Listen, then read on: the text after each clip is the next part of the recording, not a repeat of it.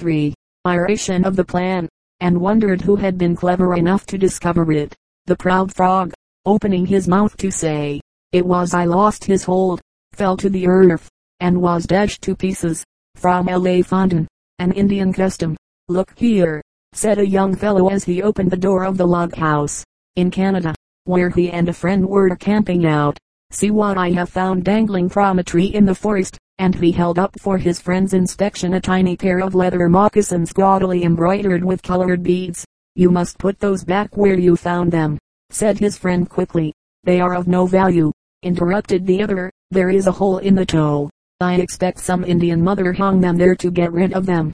No, no, they were hung there because the child who wore them is buried under that tree, and these moccasins are put there for its use in the next world, explained his friend. Oh, if that's the case, said the young fellow, I will go back at once, and replace the little shoes, for I would not hurt their feelings about their dead friends for anything. So the little shoes were once more hung on the bough of the big fir tree. Mistaken as are the Red Indian's ideas of the next world, he is yet as careful as we are to honor the last resting place of his loved ones. S.C. The Boy Tramp. Continued from page 15. Chapter III. Mr. Turton lent me the newspaper in which he had read the account of the wreck of the Seagull, and upstairs, in the room which I shared with two other fellows, I sat down on my bed to master it. It appeared that the skipper of the vessel, with seven of the crew, had been landed by a British cargo steamer at Hobart Town, Tasmania. The Westward Ho had picked them up in a small boat about seven days out from Cape Town. According to the story of the Seagull skipper Captain Wilkinson she had experienced extremely bad weather for some days, and, becoming almost unmanageable, had been run down by a large liner in the middle of a dark night at the height of the gale. Whether the liner was British or foreign, Captain Wilkinson could not state, but, in any case, she had continued on her way without attempting to stand by to save life. The Seagull foundered in less than ten minutes, Captain Dalton persisting in his refusal to leave in the first, and as Captain Wilkinson declared the only boat which got away. He had done his utmost to stand by, in spite of the fury of the gale, but when day broke, and the storm to some degree abated, there was no sign of either Captain Dalton or the Seal, That she had foundered with the remainder of the crew and her owner the skipper had not the slightest doubt, although he went as far as to admit, to the newspaper reporter, the possibility that the small boat in which he had escaped might have drifted some distance from the scene of the wreck in the darkness. My only gleam of hope was due to Mr. Bosanquet, although I felt inclined to discount this, because he was given to look at the brightest side of things, and often predicted fine weather just before a storm. Still, he urged. You do not know for certain that Captain Dalton was drowned. I admit there is a great probability that you will never see him again. But, after all, it is quite within the bounds of possibility that the skipper's boat drifted away, and that the owner and the rest of the crew managed to leave the seal. Of course, he added, if I am right, you are pretty certain to hear something farther in a week or two. Accordingly I lived in the most acute suspense during the next few days. But the time passed without news of Captain Dalton, and such faint hope as I had cherished faded entirely away. In the meantime it seemed evident that Mr. and Mrs. Turton had not shared it. I learned from Augustus that his father had written to Mr. Windlesham, asking that I might be removed from Ascot House as a bad bargain. Moreover, I began to observe a kind of resentfulness in Mr. Turton's demeanor, and especially in his wife's. It was rumored in the school that they were hard up, and hence the shorter supplies of meat and butter. But it was Augustus who first made me realize my new situation. I say, Everard, he said, when we were alone one day, I should not care to stand in your shoes. Now Captain Dalton is dead you cannot stay here, you know. Well, I answered, who wants to stay? I am going to Sandhurst soon. I guess you are not. Oh, he exclaimed, there is no one to pay for you and Windlesham is mean enough to say he won't take you off our hands. The entrance of Mr. Bosanquet put an end to Augustus's gloomy forecast of my future, and, as the assistant master seemed to be the best friend I had left, I asked his opinion on the subject. Of course, he said, taking my arm, it is a rather difficult position. If Captain Dalton has left a will with a legacy to you, there need not be much difference but Mr. Turton is of opinion that if this were the case, he would have heard from the solicitor. Mr. Turton is a good deal perplexed to know what to do with you, though we will hope for the best, in spite of everything. Now, I was fifteen, and fairly tall and strong for my age. I could easily perceive the difficulties at which Mr. Bosanquet hinted, and that, if Captain Dalton were actually dead, and had left me nothing in his will, there was only Aunt Marion to whom it was possible to look for help, and she had taken no notice of me since her wedding day. I was ignorant of her address in India, and felt that I should be little better off even if I knew it. So, after a few days reflection, I determined to speak to Mr. Turton. Well, Everard, what is it now? He demanded, a little impatiently, as I entered his study. I want to know about the holidays. I answered, where am I to go? Just what I should like to be in a position to tell you. He exclaimed, at present I have been unable to discover the name and address of Captain Dalton's solicitor. But, when I go to London with the boys at the end of the term, I shall do my best to gain farther information. We will put off the discussion until my return. It was, however, impossible to keep the question of my future in the background, and no day passed without many speculations. Numerous out of the way projects had one peculiarity in common they were all to end satisfactorily. Even if I were fated to endure certain trials and hardships, I felt perfectly confident in my ability to rise above them eventually. The first important difference which I experienced as a result of the loss of the seal occurred on the Saturday after this interview with Mr. Turton. It was the custom to go to Mrs. Turton after dinner on Saturday for our pocket money, my own allowance since Captain Dalton's departure having been a shilling a week. What do you want, Everard? asked Mrs. Turton. When my turn came, my shilling, please, I answered, but she ominously shook her head. I am afraid there will not be any more pocket money for you this term, she exclaimed and, suddenly understanding, I walked dejectedly away. Before I had gone many yards Smythe took my arm. I can lend you fourpence, old chap, he said. Awful ass if you do, cried Augustus, who had a knack of overhearing what was not intended for his ears. Why am I an ass? Demanded Smythe. Because Everard will never pay you back. Suppose I don't want him to pay me back? Oh, well, said Augustus. Of course, if he is beggar enough to take your money, I should have liked to kick Augustus as he walked away with a snigger, but at least he had made it impossible to take advantage of Smythe's offer. It was a new and painful experience to stay outside the confectioner's shop while the other fellows entered, and the matter was freely discussed in my presence by Smythe and the rest on our return. Indeed, justice compelled me to agree with Barton's opinion that, as Turton stood in commonly little chance of being paid for the current term's board and tuition, it was scarcely to be expected that he should feel inclined to provide me with additional pocket money. Chapter IV The end of the term soon came and on the last afternoon I stood listening while Smythe, Barton, and the rest of the fellows boasted of all the wonderful things they intended to do during the holidays. I should not care to stand in Everard's shoes, said Augustus. As likely as not he will have to go to the workhouse before he has done. He will see when my father comes back from London. Before they all set out to the railway station the next morning, Mr. Bosanquet took me apart for a last word of hope and encouragement. He was not to return to Ascot House after the holidays, and for my part I felt extremely sorry to bid him goodbye. I feel confident Mr. Turton will do his best for you, he said, but you must try to make allowances if he seems a little put out. He is not by any means a rich man, and, of course, he had to pay Mr. Windlesham for the goodwill of the school. Mr. Turton will feel the loss of your bill. You understand that is to say, if Captain Dalton does not turn up again, if he had been rescued, I asked, don't you think we should have heard news of him before now? Well, in all probability we should, said Mr. Bosanquet.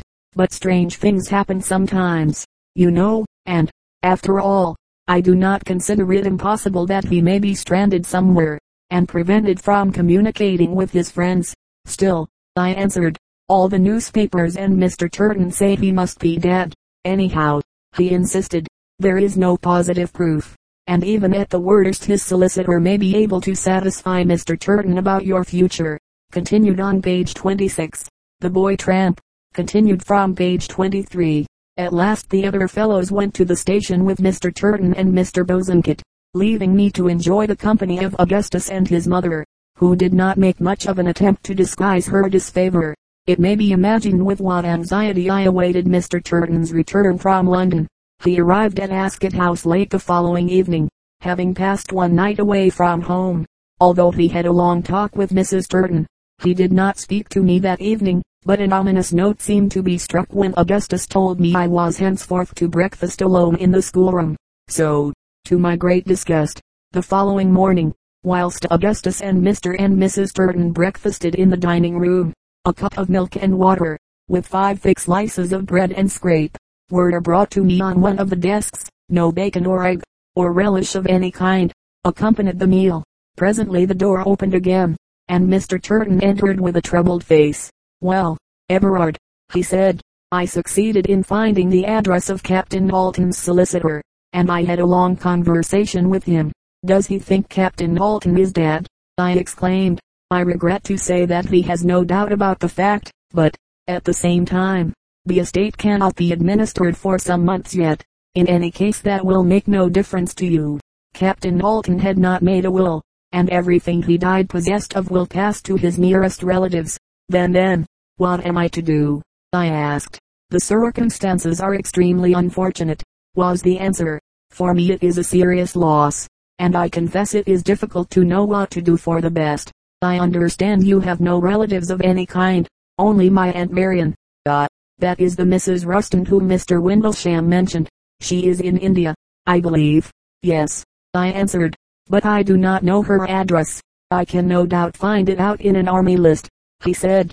But from what Captain Dalton told Mr. Windlesham, I fear little is to be gained in that direction. From that day nothing was the same and I soon began to realize that my presence in the house was regarded as a nuisance. All my meals were solitary, and I seldom had enough to eat. Everard, cried Mrs. Turton, directly I had finished breakfast two mornings after the above conversation. All the servants are very busy this morning, so you must make your own bed. If she had told me to stand on my head, I should not have felt more surprise. Don't you understand? She demanded. Yes, Mrs. Turton, then why do you stand staring there?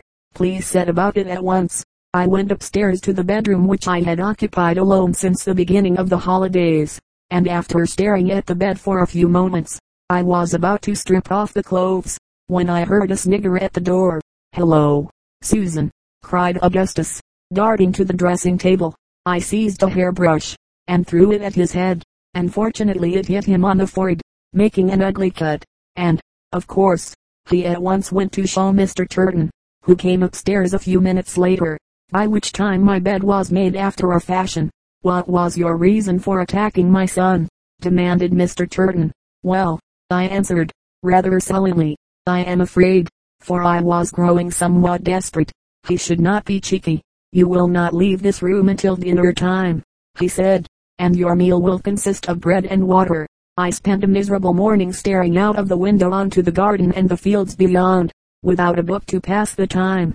My only comfort being the sight of Augustus with a strip of court plaster above his left eyebrow. At half past one a servant came to tell me to come down to dinner, alone in the schoolroom. I at first determined to refuse my food, until hunger conquered my resolution, and I ate it every scrap.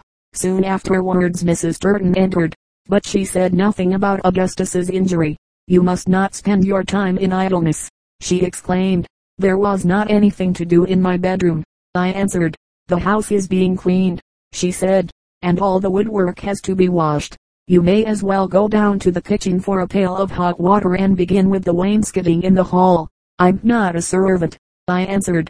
Honest work is no disgrace to anybody, she said. You must try to make yourself useful in every possible way, and be careful not to splash your jacket. Raging inwardly at my task, I only hesitated a few moments, then, going down to the kitchen, I asked the good-natured cook for a pail of water. I call it a shame, she muttered. Things were different in Mr. Windlesham's time. A shame I call it. Oh, it doesn't matter, I answered, feeling not a little embarrassed by her sympathy. She filled an iron pail at the boiler tap, and, as I stood waiting, my thoughts flew back to earlier days at Acacia Road. and to Jane and her energetic manner of smacking the oilcloth. But I suppose my ideas had developed since those times, and certainly I felt this morning that I was being subjected to the lowest humiliation. However, I carried up the pail, slopping the water on the stairs at every step, with a scrubbing brush in the other hand, and then I set to work. When once I had begun, I cannot pretend that I found the actual washing of the wainscot particularly distasteful, although it seemed rather hard, after I had done my best, that Mrs. Turton should upbraid me for soiling my clothes. It was perhaps a week later that the notion of running away definitely entered my mind. By that time I had cleaned a considerable portion of the woodwork of the house, lime whitened a portion of an outside wall, filled several coal scuttles, and swept the yard. My clothes were naturally not at the best at the end of the term. I had grown considerably since they were new, and now they were splashed with distemper and soiled with dirt. One Monday morning I noticed the absence of the boy who cleaned the boots and knives and forks, and remarked upon it to Augustus.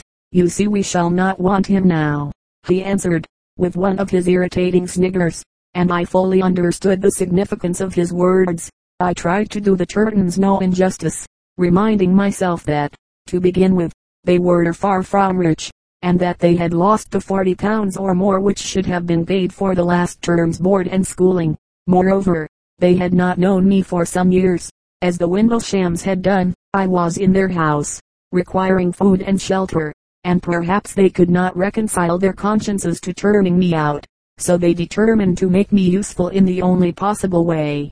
Already I had begun to wonder what would happen when Smythe and the other fellows came back after the holidays. One thing I knew for certain, and this was that Augustus would not fail to tell them how I had spent the time since they left. In fact, he had more than once hinted at their interest in my proceedings. The dismissal of the boot boy made me more and more apprehensive that I should still continue to be degraded after the beginning of the term, while I felt humiliated by the conviction that, even in the present circumstances, Mr. and Mrs. Turton were keeping me only on sufferance.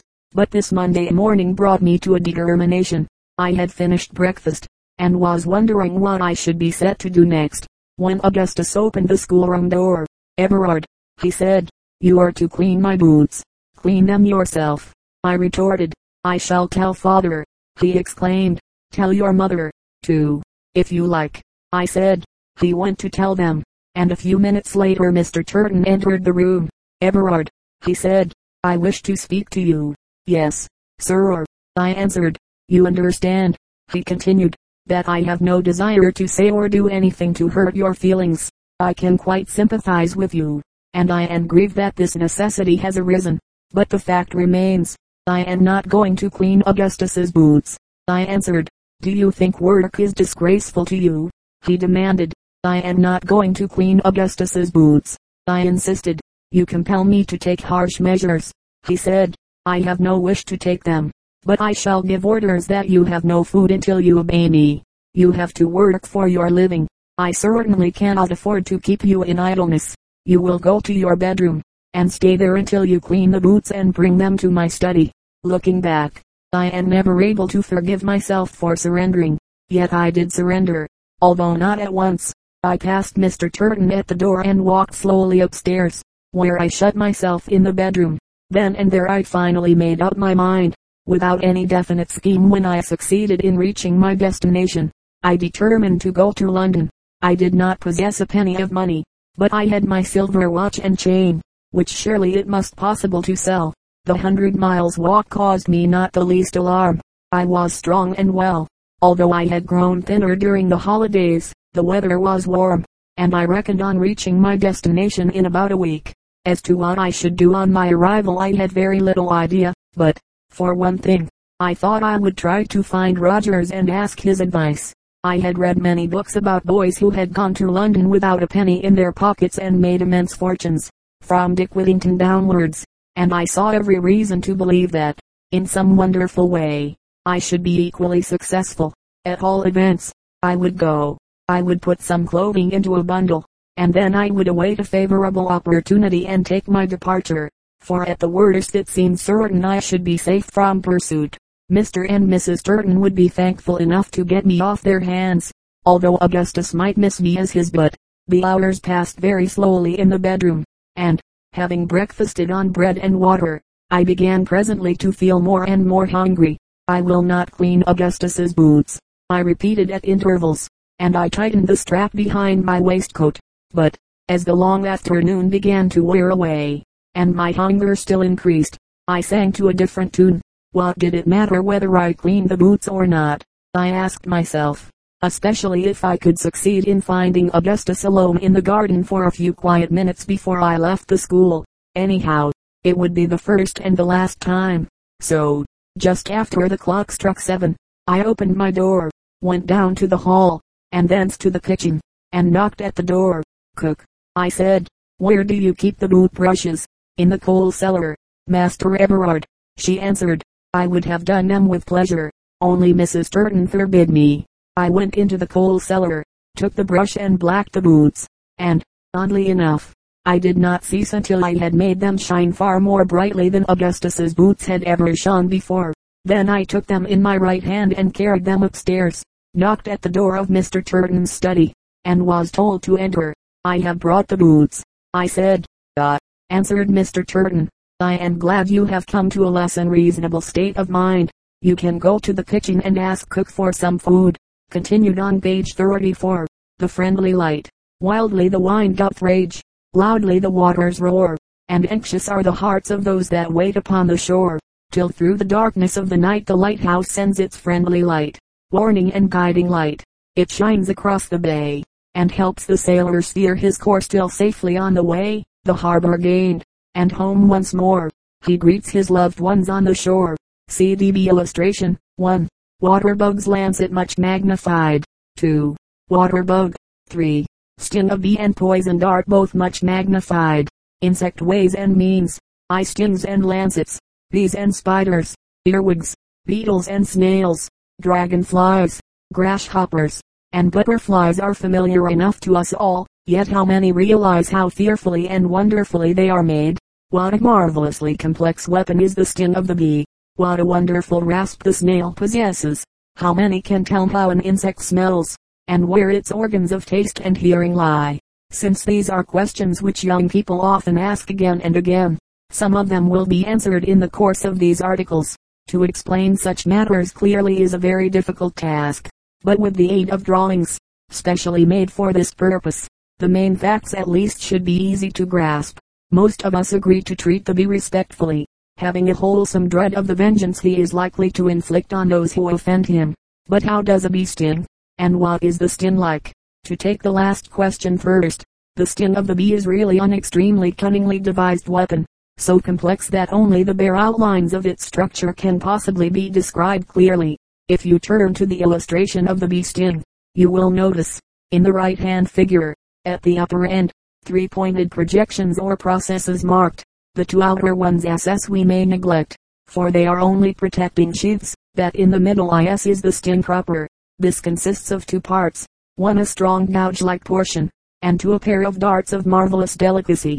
These darts we cannot see in position because they lie on the other side of the gouge-like piece. But to the left you will notice a long sword-like blade, drawn separately, with a curiously crooked handle and a sharp barbed point. This is one of the pair of darts.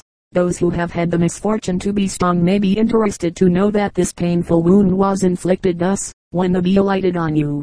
He first thrust through the skin this hard, pointed gouge, then one of the darts was pushed down, then the other, a little further, then the gouge penetrated still deeper, and the opposite dart deeper still, and so on. First one dart, then the other, going deeper and deeper, the gouge following. As they penetrated, little drops of poison oozed out from the barbs of the dart, and this caused the pain and inflammation.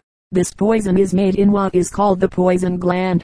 The long, slender, coil tube P in the picture. As the poison is made, it is stored in the big bag marked P at the back of the sting.